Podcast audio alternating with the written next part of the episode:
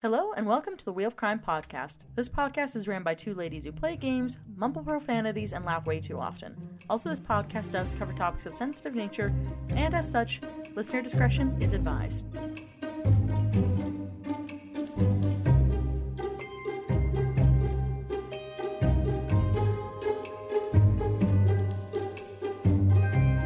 Hello, and welcome to another festive episode of the Wheel of Crime podcast. My name is Jen. And my name is Emily. Yes, it is. Uh, we're feeling more festive by the week. Uh, I was just recently looking into uh, doing like the orange slice thing where you like string oranges up on the wall. And then I remembered that I have cats and they get into everything. And I'm like, you know what? I'll save that one. Maybe maybe for somebody else in a different house that's not mine. I'll do that in maybe. Fair. I started doing that in 2020 and honestly, really fun, really festive. We'll probably do it again this year.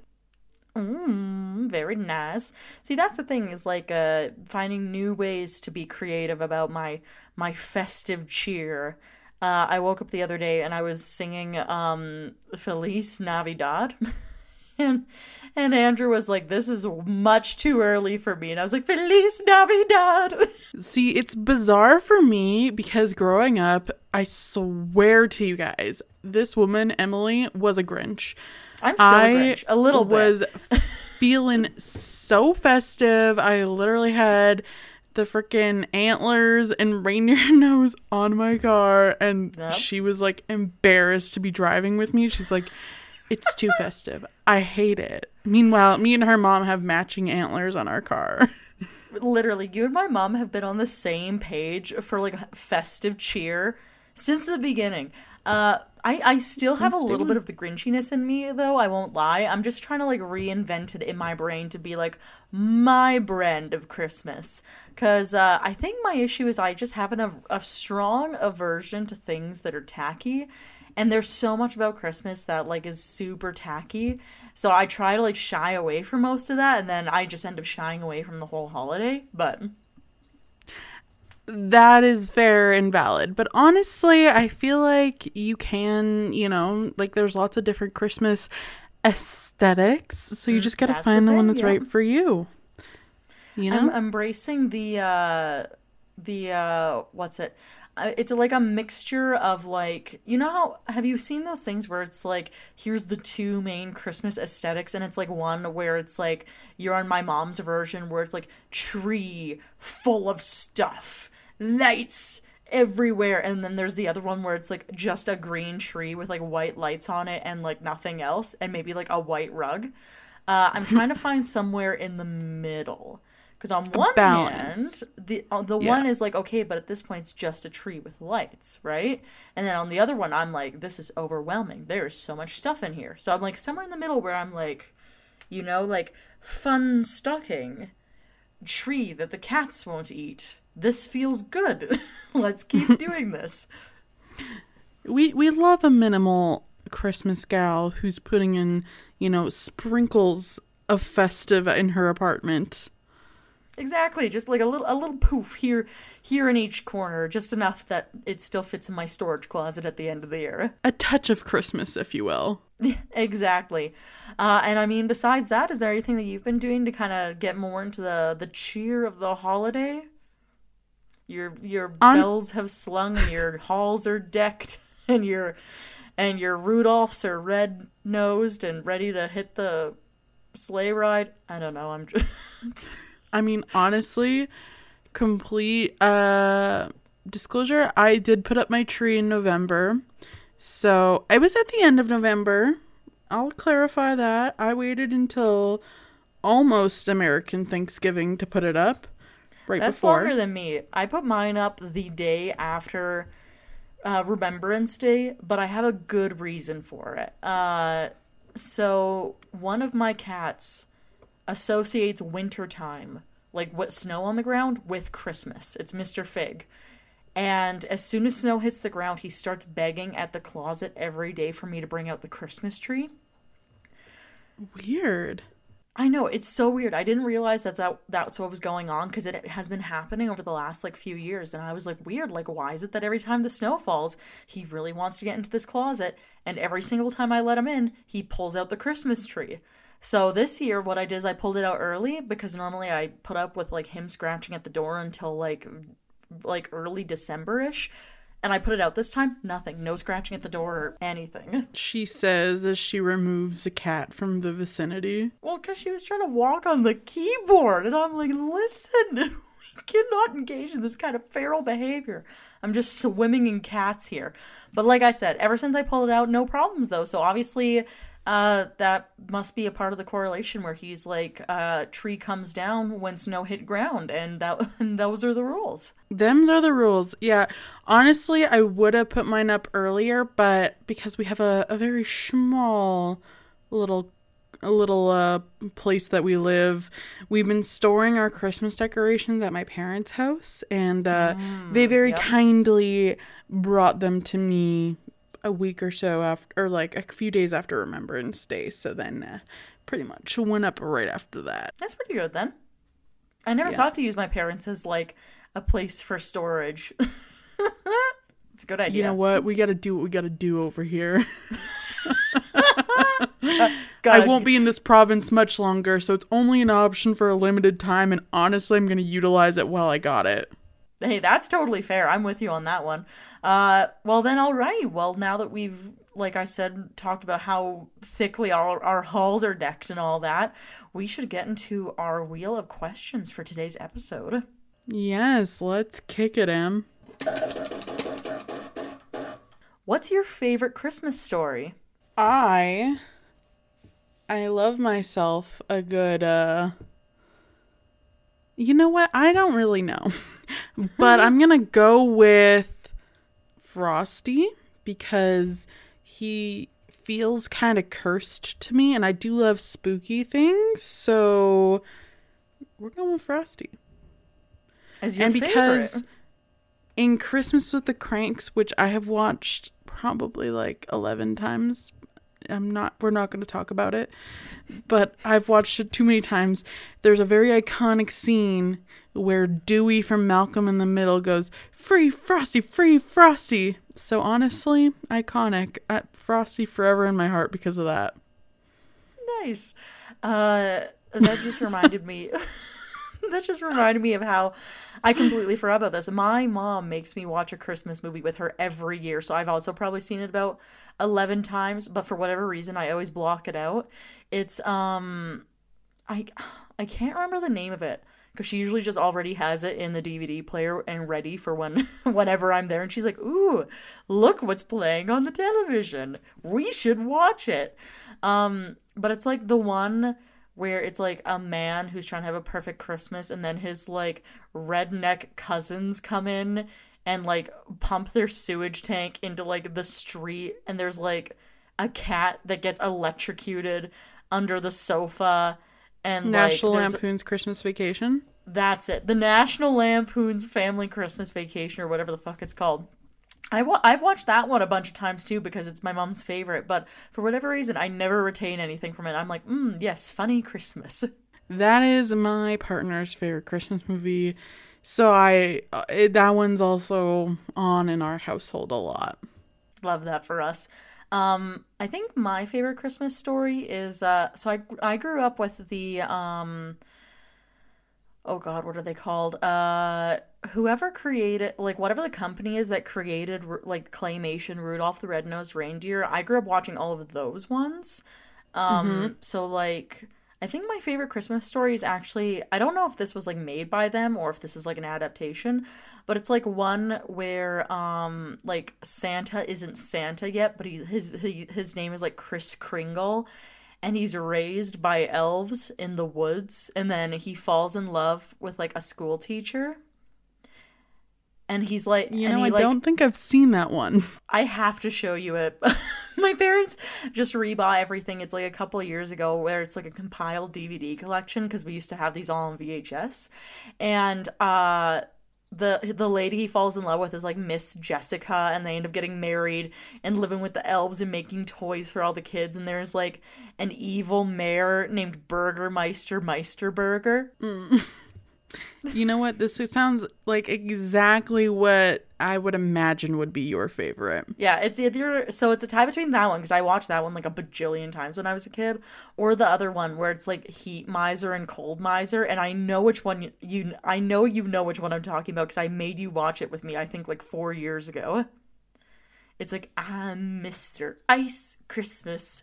I'm Mr. Snow. Doo-doo-doo-doo. Oh, I remember that, but I can't think of what that's called. Basically, Santa gets sick, and he said, "I it's I think it's called Santa Claus is coming to town or something." But like, basically, Santa gets sick, and he says, "Fuck Christmas," and then everybody around the world's like, "What do you mean? I won't get any presents? This is terrible." So then they like, so then Mrs. Claus, I think, takes over, and she's trying to convince like, uh snow miser to let it snow uh, for Christmas and heat miser to be okay with like not having it be like stupidly hot so that it can snow for Christmas and like all these other things. Hmm. Yeah, like it sounds very familiar, but I just I can't think of what what that is called. I don't know. Me either. I'm gonna go with Santa Claus is coming to town for my own sake, but I would say one of those two. I really like those ones. Well, whichever listener can email us and tell us what movie that is, we will give you 500 imaginary dollars. Fictional in the dollars. astral plane. Yeah, you'll you'll get 500 spirit dollars in the astral plane. uh truly though, I know this could take me like one Google search to figure it out, but like for now I'm going with Santa Claus is coming to town for the one name and then the other name I genuinely have no idea. it's a mystery. That's a the mystery spooky for... part of this episode, everyone. yeah, right. The spookiest part for sure. Uh, all right, well, let's spin for our next question. Have you ever had anything scary happen on Christmas, like to yourself? I don't. I don't think. I can't think of anything specific that was scary that happened on Christmas. Okay. I mean, I feel like the scariest thing that happened to me, like uh, in the holiday season as a child, was when my dad used to try and prank me uh, about my Christmas presents. Like, I was a kid who, like, I don't really like surprises. So I would always like try and guess what my gifts were gonna be. And so my dad this. figured this out and he didn't want me to guess. So I remember one year specifically, I really, really wanted a pink Motorola Razr cell phone for Christmas. That's all I wanted in life. I thought I would be like the coolest, baddest bitch, and guess what? I was. But um, so he got that for me for Christmas, and he wrapped it all up, and then he was walking up up the stairs from downstairs to our main living room area and he pretended to trip and like he dropped the package and then he shook it and it made noise like it was broken. And so I was like panicked. I was like, "No! My gift. What the heck?" And he's like, "Oh no, it sounds like it's broken. Like this one was really fragile, whatever." And so I was like so sad. Christmas morning comes, I unwrap that baddie, and there's like broken light bulbs in there, which were decoys. And then I opened it, and it was my pink Motorola Razr phone. But yeah, we almost had a Christmas disaster. Your whole family is diabolical. I've never had that experience growing up where like somebody would like actively prank me. Never.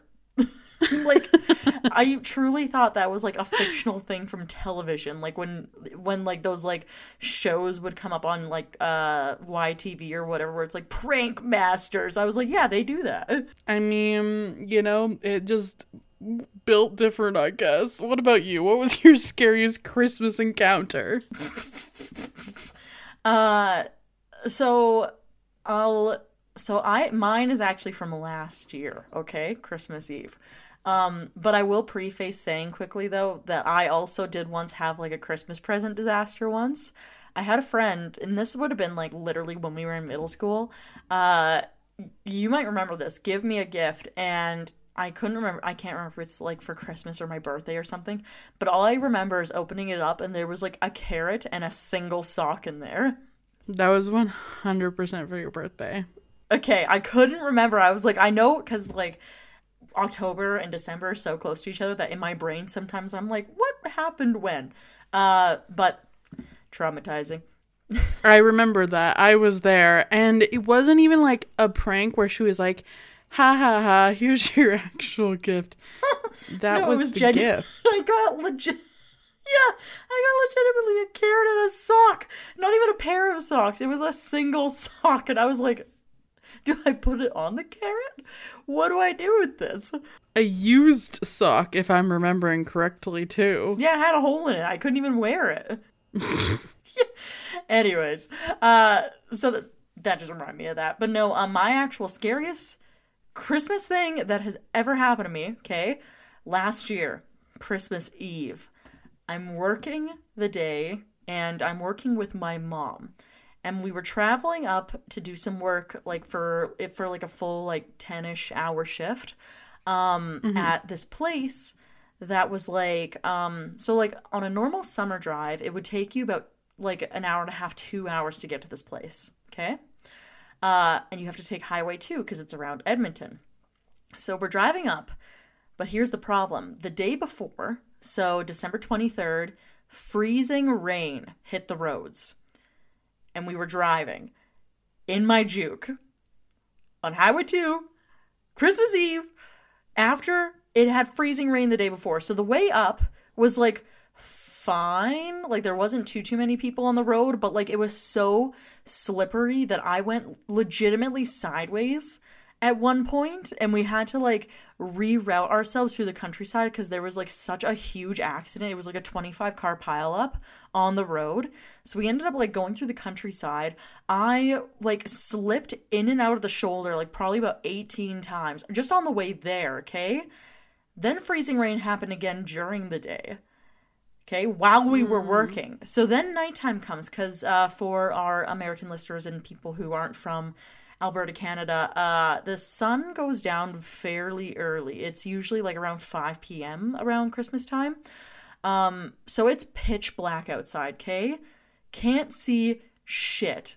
Roads, cars are lined up bumper to bumper of people who are traveling for Christmas and they're slipperier than they were that morning. My mom, who I'm driving by the way, that adds extra stress just in case you didn't know when you're driving a relative. Uh, because if I kill her, my dad would never forgive me. so I was like, I'm carrying precious cargo and I gotta make it back in time for Christmas. We've got some serious problems on the table here. So um, we're like driving down there. I was going 60 kilometers an hour on the highway, white knuckling it, because anytime I went over 60 kilometers an hour, I would start fishtailing. And like I said, bumper to bumper on the highway. Can't do anything. We get up uh, past um uh who what's the small town like that bleeds into Edmonton coming from the south? Leduc.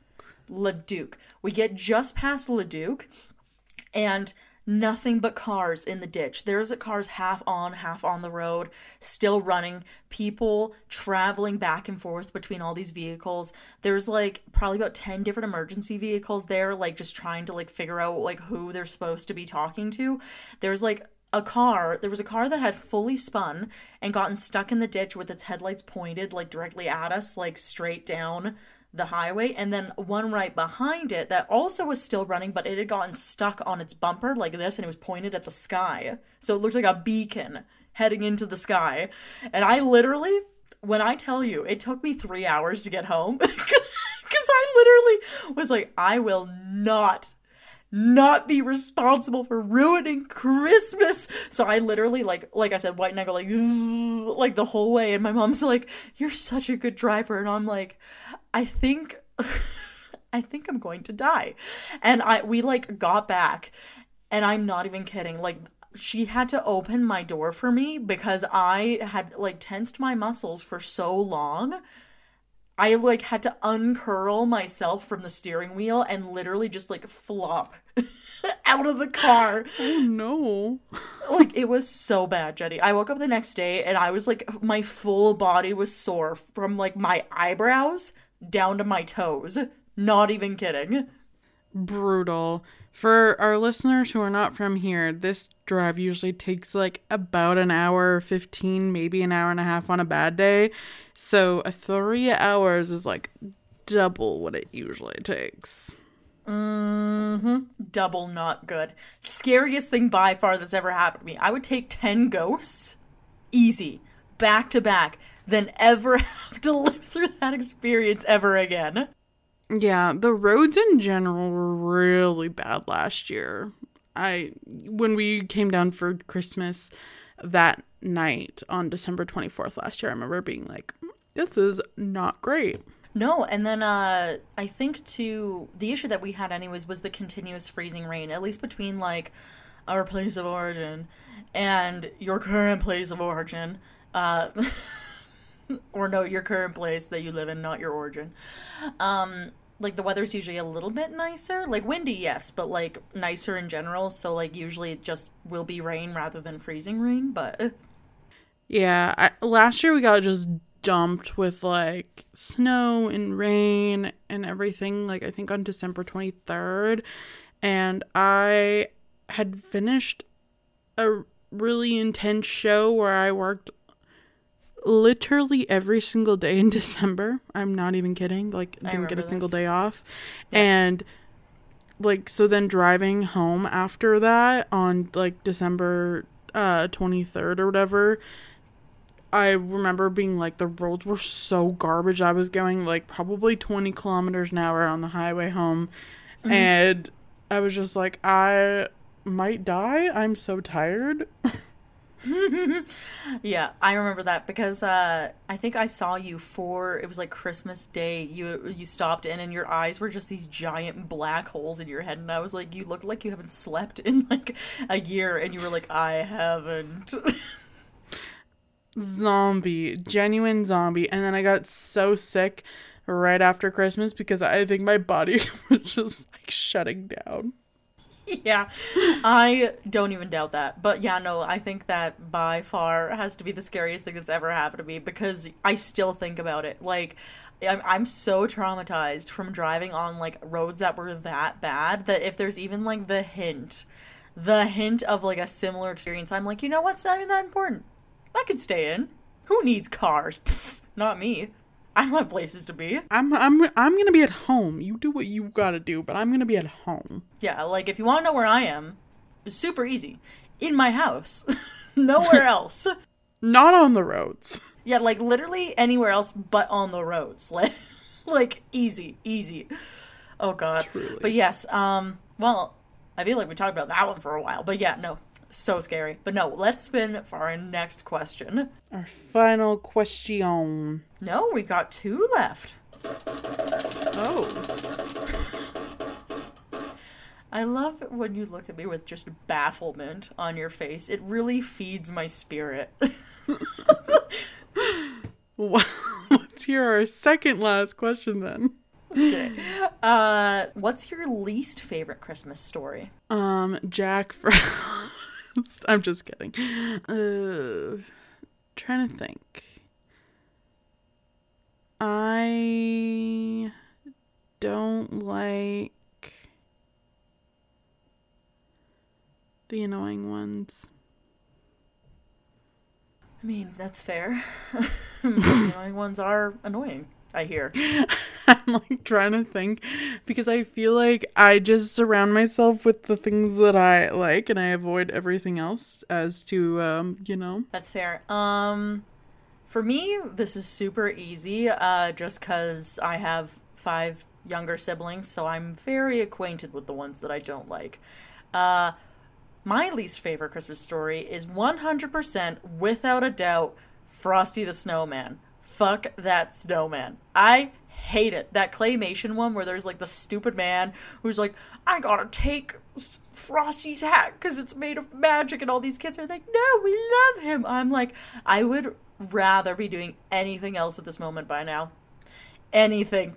Give it to me. I'll take out the garbage. I'll like I'll like run a lap around the house. I would rather do anything else than watch Frosty the Snowman ever again. In my defense, I have actually never seen that. And my only exposure to Frosty the Snowman is Christmas with the Cranks and the movie Elf. So I am not well acquainted with Frosty. okay, I'll watch it, but not actually watch it with you for Christmas this year if you want, because I refuse to partake in it, but I will put it on and you can absorb what you want. Uh, it is awful. I hate it.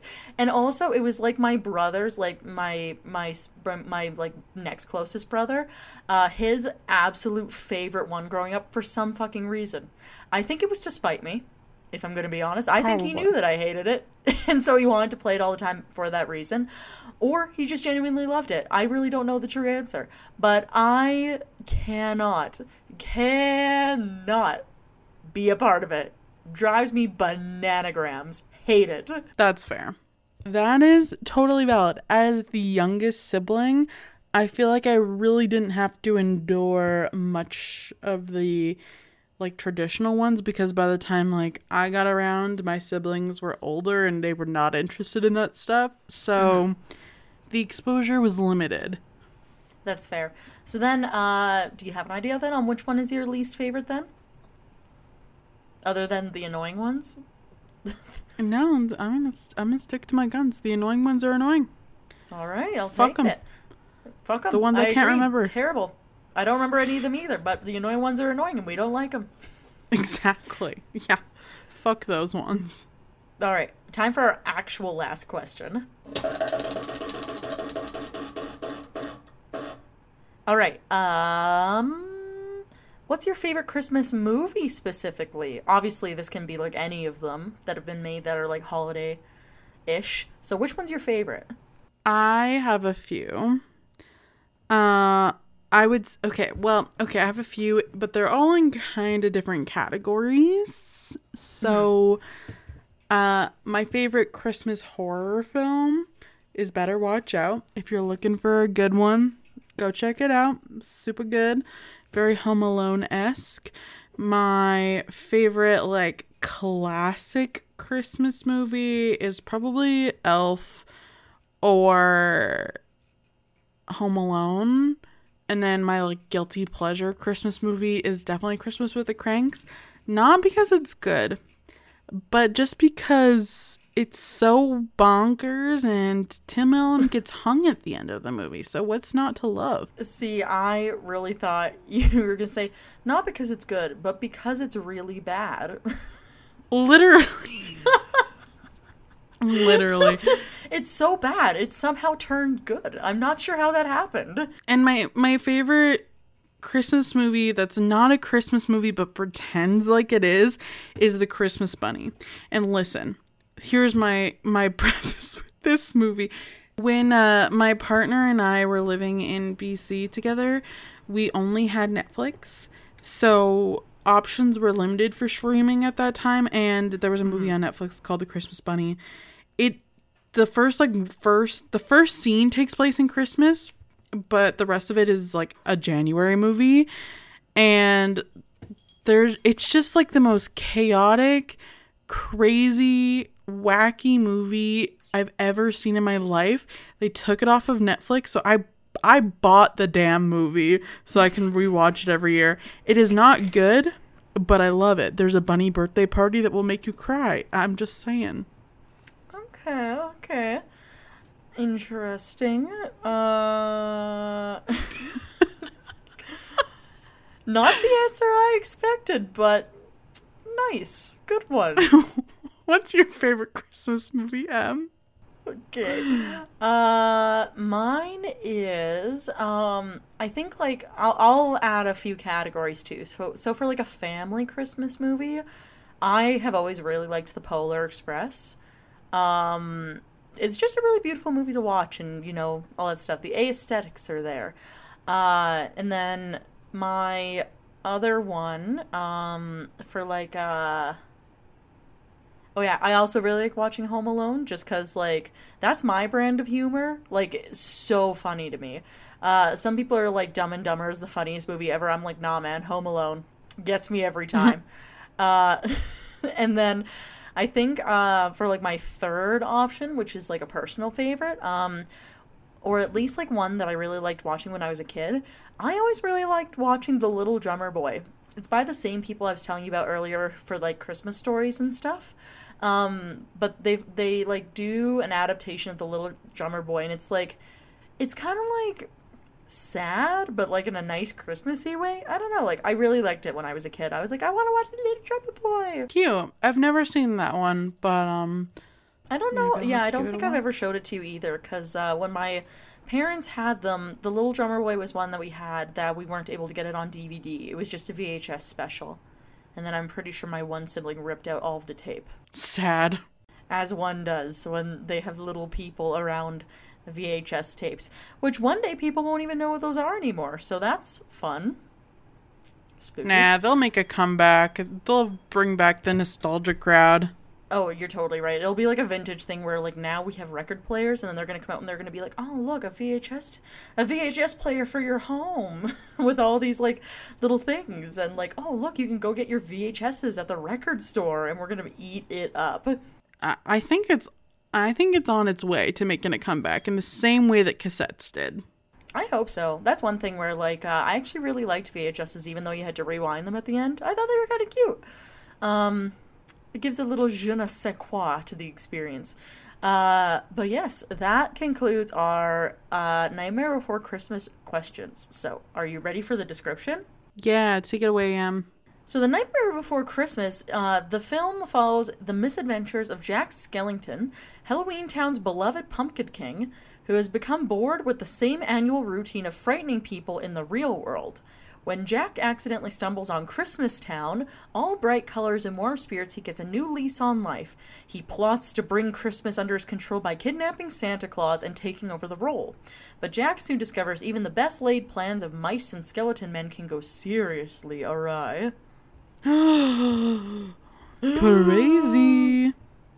Yes, uh, I have done the Christmas description of what Christmas is two years in a row now. so I was like, I can't do that.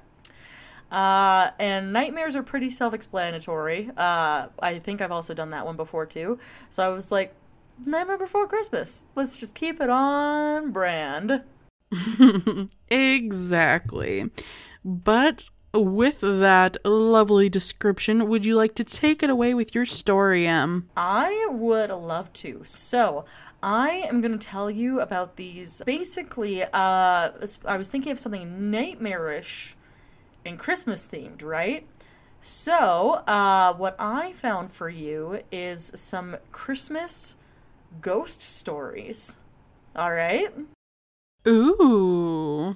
I know, which I haven't done before, so I am also excited. Let's get to it. So, the first one is at a place called Penkaet Castle. The Grand Penkaet Castle in Lothian, Lothian, Scotland, is an impressive isle dating from the 16th century. One famous story of the castle is of a beggar named Alexander Hamilton, not not Alexander Hamilton, the American one from the musical Hamilton. I don't know American history all that well. Not that guy. Completely different person, different time, different place. Just to clarify. Unrelated. Completely unrelated. But maybe related. We don't know. Yeah, maybe it's an ancestor. Who's to say? So, this Alexander Hamilton, one night in the 17th century, rapped on the door of the great house seeking food and shelter. He was told to clear off, and so from there he cursed the family. And a few days later, the lady of the house and her daughter died of a mysterious illness. Hamilton was then tried as a witch, brutally tortured, and executed in Edinburgh. His ghost is said to haunt this mansion that would have been Penkaet Castle. So, at Penkaet, on a cold, dark Christmas night in 1923, family and friends were gathered in the music room singing Christmas carols, and a carved wooden family crest was witnessed by everyone to creak slowly lean forward away from the wall, pause, and then return to its former position. That's kind of crazy. Right? So that's the thing. It's not like like a spectacular Christmas ghost story, but it would be very unsettling if I was singing Jingle Bells and watched a giant wooden family crest float away from the wall and then just reattach itself afterwards. I'd be like, mm. I don't think I like that. Not a fan. That's going to be a no from me. Right? So that's that one. So the next place I'm going to talk about is a place called San- Sandringham House. So, the Royals' famous Norfolk bolt hole was once described as the most comfortable house in England. But at Christmas time every year, ghosts are supposed to lurk around the corridors of this vast Victorian residence. It is said to begin at Christmas Eve and last for a few weeks, and in the 20th century included tales of classic poltergeist activity in the servants' areas of the house, mysterious footprints, self closing doors, lights turning themselves on and off repeatedly, and there was also said to be heavy breathing heard from the empty rooms in service corridors, and Christmas cards found to have moved unaccountably. At one point, servants were refusing to enter certain rooms alone, and a sinister phantom sack that breathed was said to have been seen by one footman. Both King George V, uh, don't know what Roman number that is, I can never remember, and King George VI, different George, died at Sandringham as well. Crazy. The two King Georges. Double George, double scary. That's like the scariest part is that we have two Georges. That's what I'm saying. And around Christmas time, that just makes it worse. Unrelated, my story also has a George. So there's three Georges in this episode. At least. Oh, that's three. That's three too many Georges. Even one George is too much sometimes. We're Georged out. Already. Let's hope there's not any more that comes up. We'll have to start keeping a tally.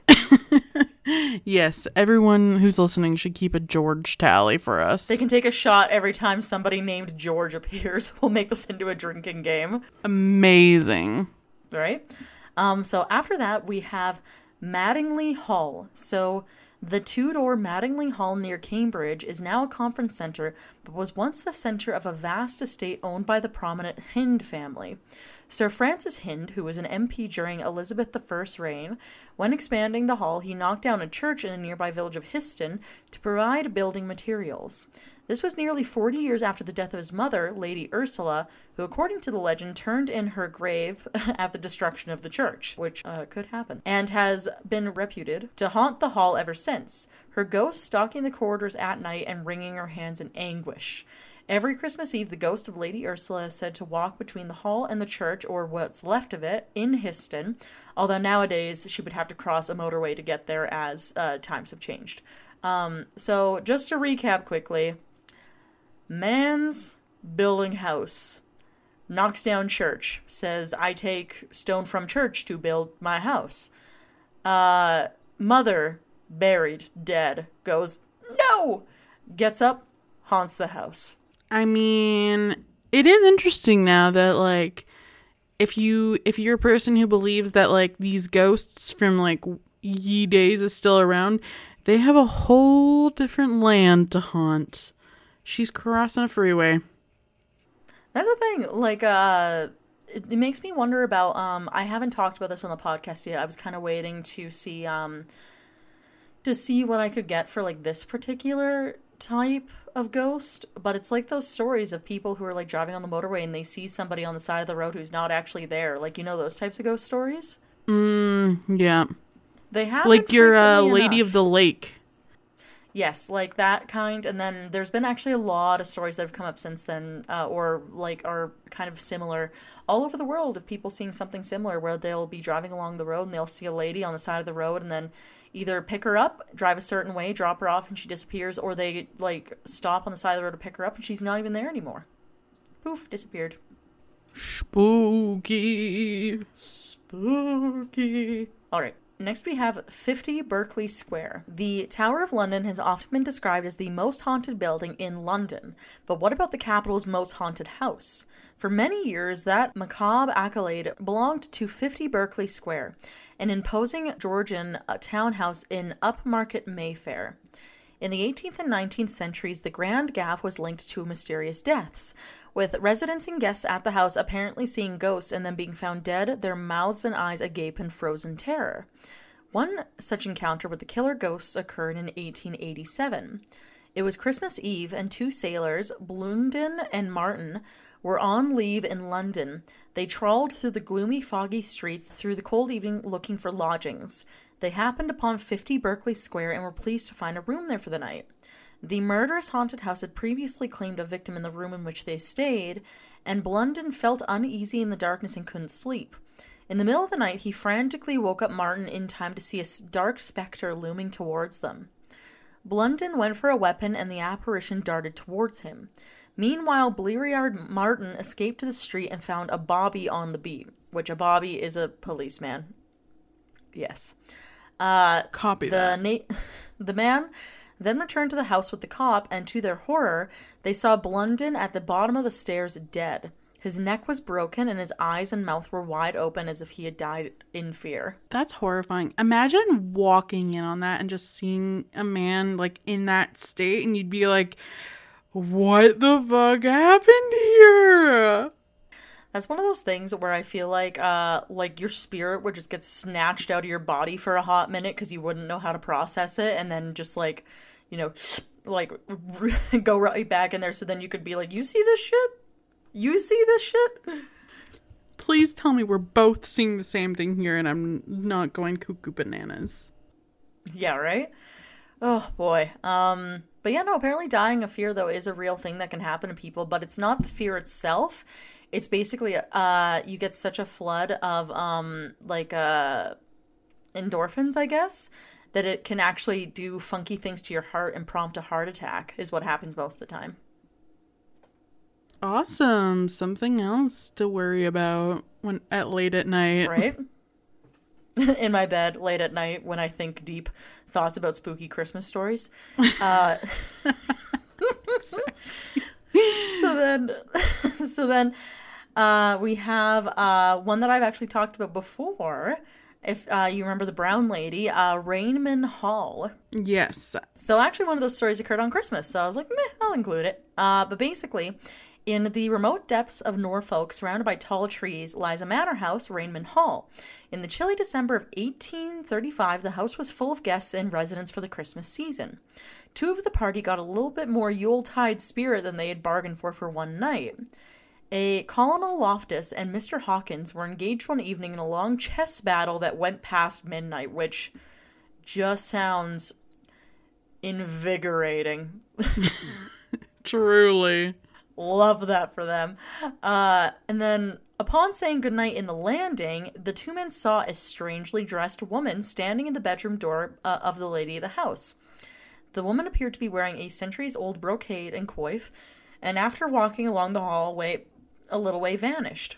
When Colonel Loftus encountered the phantom another night, he darted after her, coming face to face with a ghost that resembled a noble woman, but also had an unearthly, hellish glow emanating from her, and, ha- and then she had no eyes.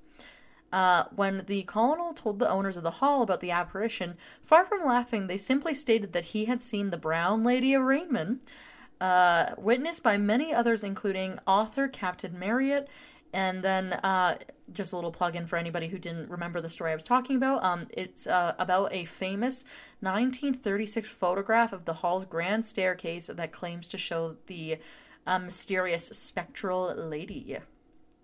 So that's a fun throwback.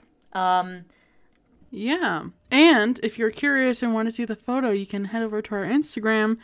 It's up. Emily covered the full Lady in Brown story for one of our Halloween episodes. So if you haven't listened to it, you should because it's quite interesting. Sure did. And then I have one more Christmassy gro- uh, gr- ghost story, ghost story for you. All right.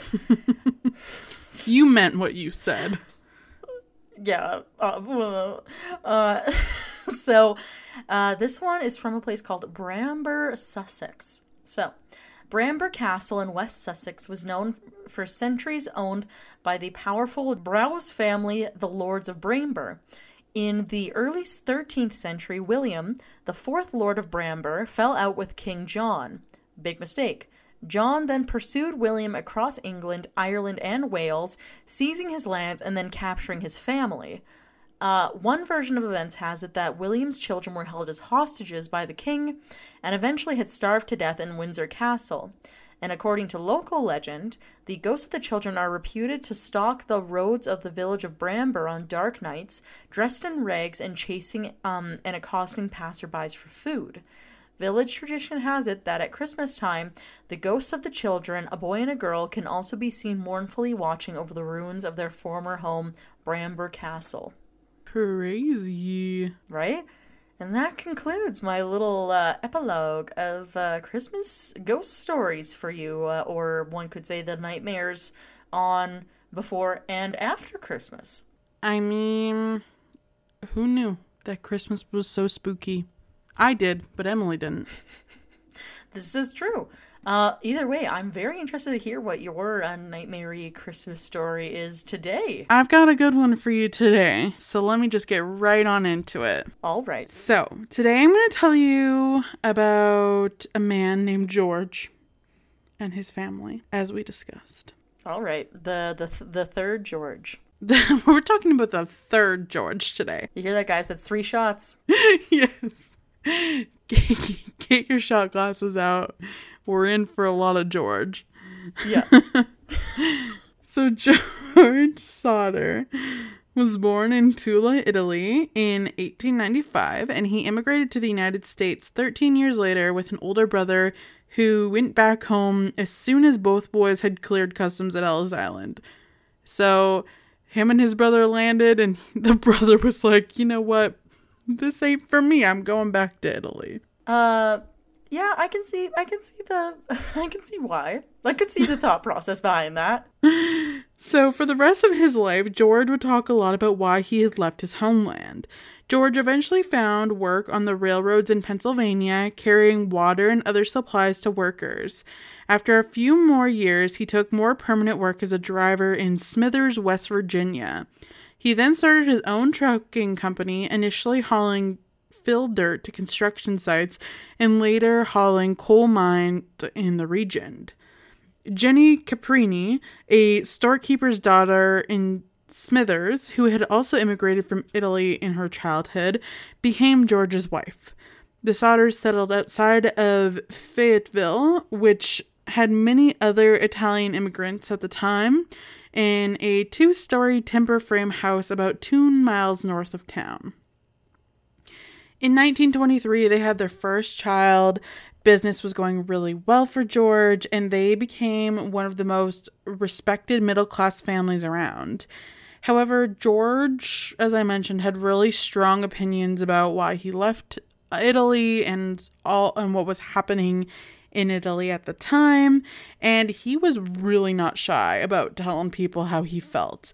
And he was in a community with a lot of other Italians who probably had their own views on things that maybe differed a little bit from his. So it it it alienated a lot of people in the community, in particular his opposition to Italian dictator Mussolini had led to some strong arguments with other members of the immigrant community and in 1943 the last of the Sodder children was born, and with their birth of their youngest, Sylvia, they had 10 little kiddos running around, which is quite a large family. I'll say, uh, even having just been from a family of six, that's a full house. I cannot even fathom having 10. Half of them must have been sleeping outside. Must have. And by then, their second oldest son, Joe, had left home to serve in the military during World War II. The following year, Mussolini was deposed and executed. However, George's criticism of the late dictator had left some hard feelings with other people in his community. In October 1945, a visiting life insurance salesman got came to their door Knock, knock. And George is like, Not today, fella. Get out of here. We don't want your life insurance. The salesman warned George that his house would go up in smoke and his children would be destroyed. So, um, I don't know what George said to this salesman, but usually I say no thank you and they just walk away, but, um, feelings were had here. I was gonna say that's some pretty strong beef to be having with someone. No kidding. Your house is gonna burn to the ground. Oh, okay. See you tomorrow. Yeah. So apparently, the salesman attributed all this to the dirty remarks that he had been making about Mussolini. Another visitor to the house who was seeking work warned George that a pair of fuse boxes would would cause a fire someday. George was really weirded out by this conversation since he had just rewired the house when an electric stove was installed, and the local electric company had said afterwards that everything was fine and safe. So this seemed like a out of left field comment. It definitely is. I would be feeling a little off afterwards about that too, actually. So, in the weeks before Christmas, George's older sons had also noticed a strange car parked along the main highway through town. Its occupants watching the younger Sodder children as they returned from school. And on Christmas Eve, 1945, the family was all at home celebrating the holiday together. The oldest daughter, Marion, had been working at a dime store downtown, and she surprised her three younger sisters, Martha, Jeannie, and Betty with new toys that she bought for them as gifts. The younger children were so excited that they asked their mother if they could stay up past what would have been their bedtime. And at 10 p.m., Jeannie told them they could stay up a little later as long as the two oldest boys who were still awake, which was 14 year old Maurice and his 9 year old brother Louis, remembered to put the cows to put in the cows and feed the chickens before going to bed themselves. George and the two oldest boys, John and George Jr., who had spent the day working with their father, were already fast asleep. After reminding the children of those remaining chores, she took Sylvie upstairs with her and they went to bed together. The telephone rang at around 12:30 a.m. and Jeannie woke up and went downstairs to answer it. The caller was a woman whose voice she did not recognize, asking for a name she was not familiar with, with the sound of laughter and clinking glasses in the background. Jeannie was told the caller had reached a wrong number, later recalling the woman's weird laugh, and she hung up and returned to bed. As she did, she noticed that the lights were still on and the curtains were not drawn, which were two things the kids normally did bef- when their parents went to bed before them. So Marion had fallen asleep on the couch in the living room, and Jeannie assumed the other children who had stayed up later had just gone back up to the attic where they slept. She closed the curtains, turned out the lights, and then went back to bed. Around 1 a.m., Jeannie was woken up once again by the sound of an object hitting the house's roof with a loud bang and then a rolling noise. So it sounded like something was like rolling off the roof. After hearing nothing further, she went back to sleep, which couldn't be me. I would be freaked the fuck out, but. Yeah, no sleep to be had. I would just be laying there with my eyes open like this, like dinner plates the whole night, being like, what's gonna happen next? what was that? It's too dark outside. That? After another half an hour, she woke up again smelling smoke. When she got up, she found that the room George used for his office was on fire around the telephone line and fuse box. Jeannie woke him, and then in turn, he woke his older sons, both parents and four of their children, Marion, Sylvia, John, and George Jr., escaped the house. They yelled frantically to the children upstairs but heard no response. They could not go up there as the stairway itself was already aflame. John said that in his first police interview that after the fire he went up to the attic to alert his siblings sleeping there, though he later changed his story to say that he only called up there and did not actually see them. Efforts to find aid and rescue the children were unexpectedly complicated.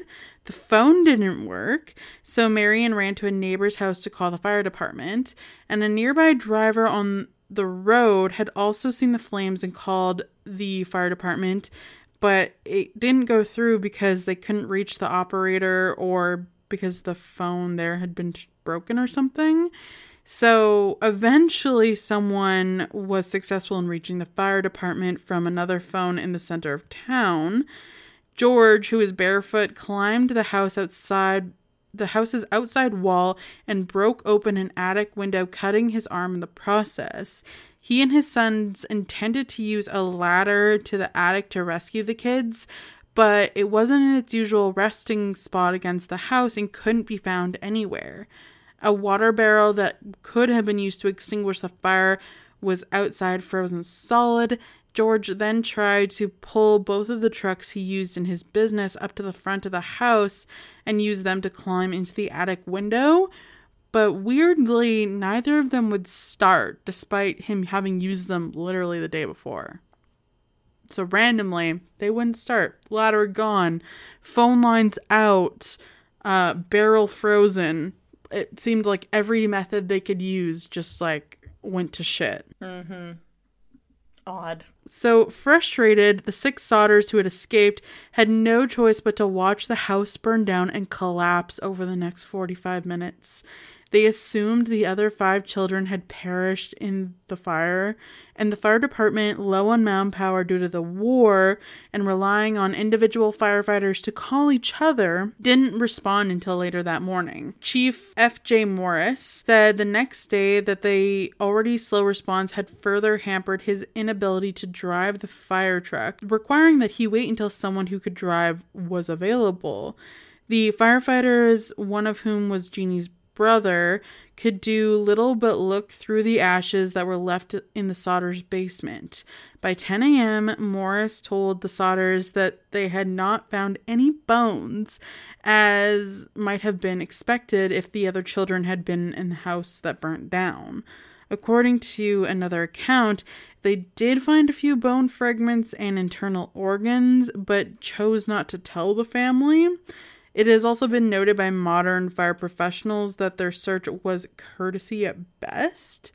Nevertheless, Chief Morris believed that the five children unaccounted for had died in the fire, suggesting it had been hot enough to burn their bodies completely. Chief Morris told George to leave the site undisturbed so that the state's fire marshal's office could conduct a more thorough investigation. However, after about five days, George and his wife could not bear the site anymore, so he bulldozed five feet of dirt over the site with the intention of converting it into a memorial garden for the lost children. Which I get being like really upset as a parent, but that just seems like irresponsible to me. Yeah, and it's always a weird thing too, because like people will say, "Oh, well, everybody grieves differently." Yes, um, but something about that doesn't really sit well with me. Yeah, it's weird. It's a weird reaction to have, but definitely odd. So the local coroner convened an inquest the next day, which held that the fire was caused by an accident that was from faulty wiring, which is weird considering the earlier comments that George had been told. Among the jurors was the man who had threatened George that his house would be burnt down and his children destroyed in retribution for his anti Mussolini remarks. So, one of the people who came to the conclusion that this was just an accident from faulty wiring also threatened him that he was going to burn his house down and uh, kill his kids. So, seems weird to me, but whatever. Yeah, an oddly specific threat followed by an oddly specific accident. Yes, very. So, death certificates for the five children were issued on December 30th, which is real quick turnaround from December 25th. Oh, yeah. The local newspaper contradicted itself, stating that all the bodies had been found, but later in the same story reported that only part of one body was recovered. George and Jeannie were too grief stricken to attend the funeral on January 2nd, although their surviving children did. Not long afterward, as they began to rebuild their lives, the Sodder family started to question all of the official findings about the fire. They wondered why, if it had been caused by an electrical problem, the family's Christmas lights had remained on throughout the early stages of the fire. Didn't make a lot of sense when power should have gone out. They found the ladder that had been missing from the side of the house on the night of the fire at the bottom of an embankment 75 feet away. A telephone repairman told the Sodders that the house phone line had not been burned through the fire, as they initially thought, but cut by someone who had been willing and able to climb 14 feet up a pole and reach two feet away from it to do so.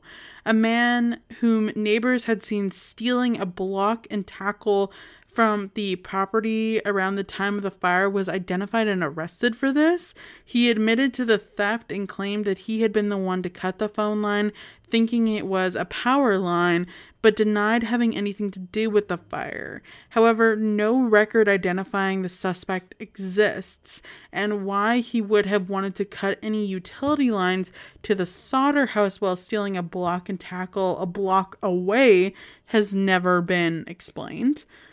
Jeannie said that in 1968, if he had cut the power line, she and her husband, along with their other four children, would have never been able to make it out of the house. Jeannie also has trouble accepting Morris's belief that all traces of the children's body had been burned completely in the fire. Many of the household appliances had still been found recognizable in the ash, along with fragments of the tin roof. She contrasted the results of the fire with a newspaper account of a similar house fire that she had read about this, around the same time that had killed a family of seven. Skeletal remains of all the victims were reported to have been found in that case. Jeannie burned small piles of animal bones to see if they would completely combust, and none of them ever were. And an employee of a local crematorium she contacted told her that human bones remain even after bodies are burned at 1090 degrees Celsius for two hours, which is far longer and far hotter than the house in the fire ever could have been. Yeah, because that's the thing is that like it's such a like a misconception that like if you light somebody on fire that all, all evidence disappears because like even crematoriums have to like when they incinerate people it's at like an ungodly temperature. Like a regular fire doesn't get that hot. And like even a house fire bones, doesn't get that hot. And like literally they it's like so hot and their bones still remain. So the fact that they're like, yeah, mm-hmm. nothing is left is very sus. Right? And even in cases where like say um they use an accelerant or something, like um I was uh reading a case the other day about where a guy had doused a a lady in gasoline thinking that that would help with like uh the burning process even then it still doesn't get hot enough to get rid of like bones and stuff. It just ends up like charring them at the most and also your teeth are left behind. Yeah. unless you have the right tools for it it's not possible not possible. So, the family's truck's failure to start was also considered. George believed they had been tampered with, perhaps by the same men who stole the block and tackle and cut the phone line. However, one of George's son in laws told the Charleston Gazette Mail in 2013 that he had come to believe that the Sodder and his sons might have, in their haste to start the trucks, flooded the engines. So that is possible. And I think probably like part of the chaos that was going on that morning. For sure. Lots of stuff to unpack. Some accounts have suggested the wrong number phone call to the Sodder house might have also somehow been connected to the fire. However, investigators later located the woman who had made the call and she confirmed it had been a wrong number on her part. As spring approached, the Sodders, as they had as they said they would, planted flowers in the soil bulldozed over the house, and Jeannie tended it carefully for the rest of her life. However, further developments in early 1946 led the remaining Sodder family members to believe that their instincts may have actually been right and the five children didn't die in the fire after all. Evidence soon emerged indicating that the fire had not started in the electrical fault and was instead set deliberately. The bus driver the driver of a bus that passed through Fayetteville late Christmas Eve said that he had seen some people throwing balls of fire at the house, which would explain that noise she was hearing on the roof. Right, like a Molotov cocktail or something. Yeah. A few months later, when the snow had melted, Sylvia found a small, hard, dark green rubber ball like object in the bush nearby. George recalled his wife's account of a loud thump on the roof before the fire, said it looked like a pineapple bomb or hand grenade or some other type of device used in combat. The family later claimed that, contrary to the fire marshal's conclusion, the fire had started on the roof, although by then there was no way to prove it which is probably another reason why you shouldn't just dig over the site, but yeah, whatever. Other witnesses claimed to have seen the missing Sodder children themselves. One woman who had been watching the fire from the road said that she had seen some of them peering out of a passing car while the house was burning. Another woman at a rest stop between Fayetteville and Charleston said that she had served them breakfast the next morning and noted the presence of a car with a Florida license plate in the rest stop's parking lot as well. The Sodders hired an investigator named C.C. Tinsley to look into the case, and Tinsley informed the family that the insurance salesman who had threatened George over his anti Mussolini statements had been on the coroner's jury that ruled the fire an accident. He also learned of rumors around Fayetteville that despite his report to the Sodders that no remains had been found in the ashes, Morris had found a heart which he later packed into a metal box and secretly buried. Morris had apparently confessed this to a local minister who in turn confirmed it to George. So George intensely went to Morris and confronted him with this news. Morris agreed to show the two where he had buried the metal box and they dug it up. They took what they found inside the box to a local funeral director who, after examining it, told them that it was in relatively fresh beef liver that had never been exposed to fire. So it was like a weird lie. Later, more rumors circulated around Fayetteville that Morris had afterwards admitted the box with the liver had n- indeed not come from the fire originally. He had supposedly placed it in there in the hope that the Sodders would find it and be satisfied that the missing children had indeed died in the fire. On one occasion, George saw a magazine photo of a group of young ballet dancers in New York City, one of whom looked like his missing daughter, Betty. He drove all the way to the girls' school where he demanded repeatedly to see the girl himself, and he was refused. George also tried to interest the FBI in investigating what he considered a kidnapping. Now, FBI Director J. Edgar Hoover personally responded to his letters, saying, quote, Although I would like to be of service, the matter related appears to be of local character and does not come within the investigative jurisdiction of this Bureau. If the local authorities requested the Bureau's assistance, he added, then he would, of course, direct agents to assist, but the Fayetteville police and fire departments declined to do so. In August 1949, George was able to persuade Oscar Hunter, a Washington, D.C. pathologist, to supervise a new search through the dirt at the house site. After a very thorough search, artifacts, including a dictionary that had belonged to the children, and some coins were found. Several small bone fragments were unearthed, determined to have been a human vertebrae. The bone fragments were sent to Marshall T. Newman, a specialist at the Smithsonian Institution. They were confirmed to be a lumbar vertebrae from the same person, and since the transverse processes are fused, the age of the individual should have been 16 or 17, Newman's report said. The top limit of age should be about 22 since the centra, which normally fuse at 23, are still unfused. Thus, given the age range, it was not very likely that these bones were from any of the five missing children, since the oldest, Maurice, had only been 14 at the time. All right. Emily's looking, she's thinking with her big brain. Literally nothing about this makes any sense to me whatsoever. Also, who on earth would bring beef liver to the police and be like, mm, yes, this heart that I found? Who does that? I have no idea. It's so weird. Ridiculous. So Newman, Newman added that the bone showed no sign of exposure to flame. Further, he agreed that it was very strange that these bones were the only ones found since the wood of fire of such short duration should have left full skeletons of all of the children left behind.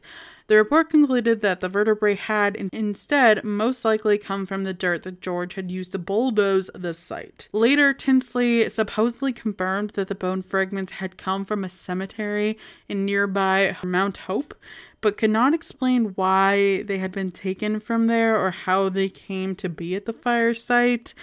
The Smithsonian returned the bone fragments to George in September 1949, and according to its records, their current location is unknown. The investigation and its findings attracted national attention, and the West Virginia legislature held two hearings on this case in 1950. Afterwards, however, Governor O.K.L. Patteson and State Police Superintendent W.E. Burchett told the Sodders the case was hopeless and close it at a state level. The FBI decided it had jurisdiction as a possible interstate kidnapping, but dropped the case after two years following fruitless leads. With the end of official reports to resolve the case, the Sodder family did not give up hope. They had flyers printed up with the children offering a 5000 reward which they soon doubled for information that would lead to having the case settled for one or all of them. In 1952, they put up a billboard on the site of the house with the same information. It would become a landmark for traffic through Fayetteville on US Route 19, and the family's efforts soon brought another reported sighting of the children after the fire. Ida Crutchfield, a woman who ran a Charleston hotel, claimed to have seen the children approximately a week afterwards. She said, quote, I do not remember the exact date. The children had come in around midnight with two men and two women, all of whom had appeared to be of Italian descent. When she attempted to speak with the children, one of the men looked at me in a hostile manner. He turned and began speaking rapidly in Italian. Immediately, the whole party stopped talking to me. She recalled that they left the hotel early the next morning. Investigators today do not, however, consider her story credible because she'd only seen the photos of the children two years after the fire, five years before she came forward, and George followed up leads in person, traveling to areas from where the tips had come. A woman from St. Louis, Missouri claimed Martha had been held in a convent there. A bar patron in Texas claimed to have overheard two people making incriminating statements about a fire that happened on Christmas Eve in West Virginia some years before but none of these proved significant. And when George heard later that a relative of Jeannie's in Florida had children that looked similar to his, the relative had to prove the children were his own before George was satisfied. He's coming. He's he's willing to take anyone down, even his own relatives. At least like with this, so we can be pretty sure that George has no idea what's going on. Cause like on one end, he's like he's like uh mourning the deaths of his children and then using like every spare moment that he has like following these leads. So like something happened and he he has no idea. He has no clue what's going on. Me either, George. That makes 3 of us for sure. exactly. So in 1967, George went to Houston area to investigate another tip. A woman there had written to the family saying that Lewis had revealed his true identity to her one night after having too much to drink. She believed that he and Maurice were both living in Texas somewhere. However, George and his son in law, Grover Paxton, were unable to speak with her. Police there were able to help them find the two men she had indicated, but they denied being the missing sons. Paxton had said years later that doubts about that denial lingered in George's mind for the rest of his life. So he never quite believed their denial. He was kind of like, I think those might have been my sons. Yeah. And that would be really hard too, especially because, like, there is that whole, like, not knowing part of, of like, what happened. Because obviously, like, the bones aren't there. So it's like, where are the people whose bones should be there. Exactly. Another letter that they received that year brought the Sodders what they believed was the most credible evidence that at least Lewis was still alive. One day, Jeannie er, found in the mail a letter addressed to her, postmarked in Central City, Kentucky, with no return address. Inside was a picture of a young man around 30 with features strongly resembling Lewis's, who would have been in his 30s if he had survived.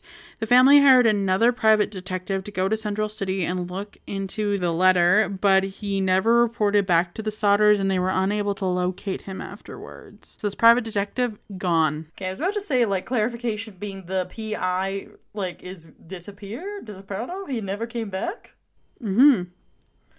Mm which yeah. is really fishy. There's been so much fishy business in this story you're telling me. This is just making it fishier. So the picture nonetheless gave them hope. They added it to the billboard, leaving Central City out of it and any other published information out of fear that Lewis might come to harm, and put an enlargement of it over their fireplace. George admitted to the Charleston Gazette Mail late the next year that the lack of information has been like, quote, hitting a rock wall. We can't go any further. He nevertheless vowed to continue but said, quote, time is running out for us. He admitted in another interview around the time, but we only want to know if they did die in the fire. We want to be convinced. Otherwise, we want to know what happened to them.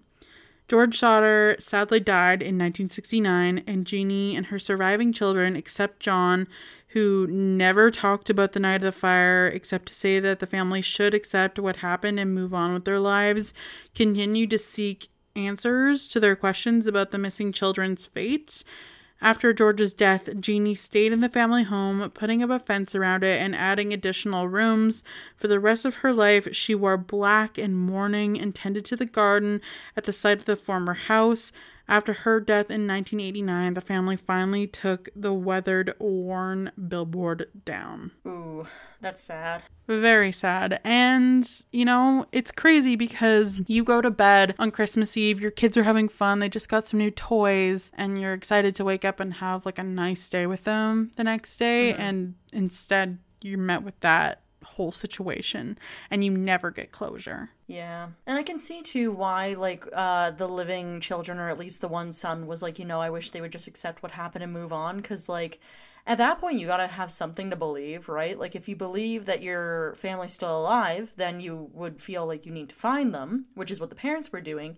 But then on the other end, it's like do you really want to spend your whole life looking for people who have yet to turn up and you never actually knew what happened to them? Cuz like for all we know, they could have been like taken from the house, killed and dumped somewhere.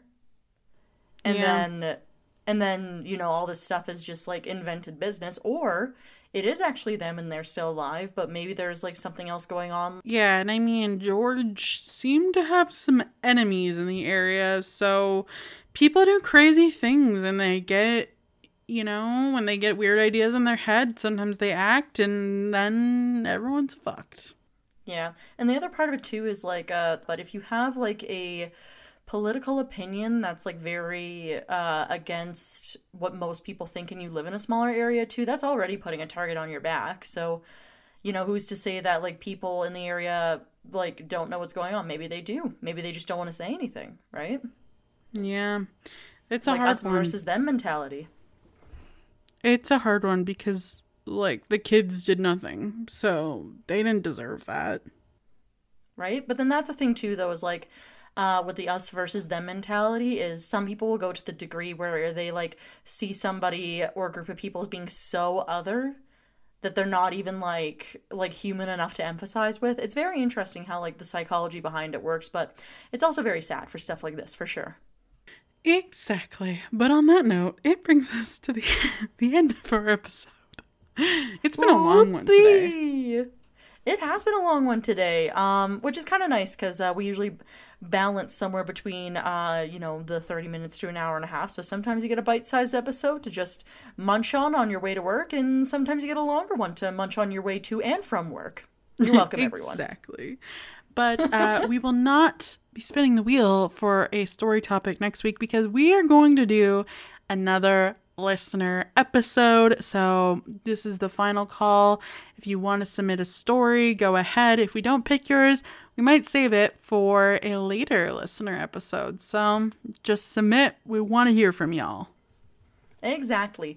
And so, with that, uh, if you liked listening to our episode today, you can leave us a review on Spotify, Apple Podcasts, wherever you listen to podcasts. That kind of thing do help us with the algorithms and stuff like that. So, if you want to say a word and give us five stars, that'd be greatly appreciated. Besides that, say you want to learn more about us and all that business, you can visit us on our website, which is www.wheelofcrime.com. And say, for example, you you heard something today and you want to add to it, or if you just want to send us a message about the show, you can email us wheelofcrime at gmail.com and talk to us there. We love listening to you guys. Um, we also have a Patreon if you want to donate to the show. That is uh, Wheel of Crime at Patreon, and uh, you know we've got the different tiers and that kind of thing for anybody who's interested. And lastly, we have our social media. I remember this time. We have our social media, which is Facebook, Twitter, Instagram, and TikTok, all at Wheel of Crime. And then, of course, Uh, the Google Doc for submitting stories is also available on uh, our social media pages as well. You can click the link there and submit a story, like we said, anytime, because anybody whose uh, story is not selected for this upcoming Christmas episode, we will be hanging on to them for future listener episodes. So any and all are welcome, uh, Christmas themed or not Christmas themed. We love hearing from you guys. Yes, and that brings us to the end of our episode. Uh, okay, bye. Bye. I like your space puns, by the way.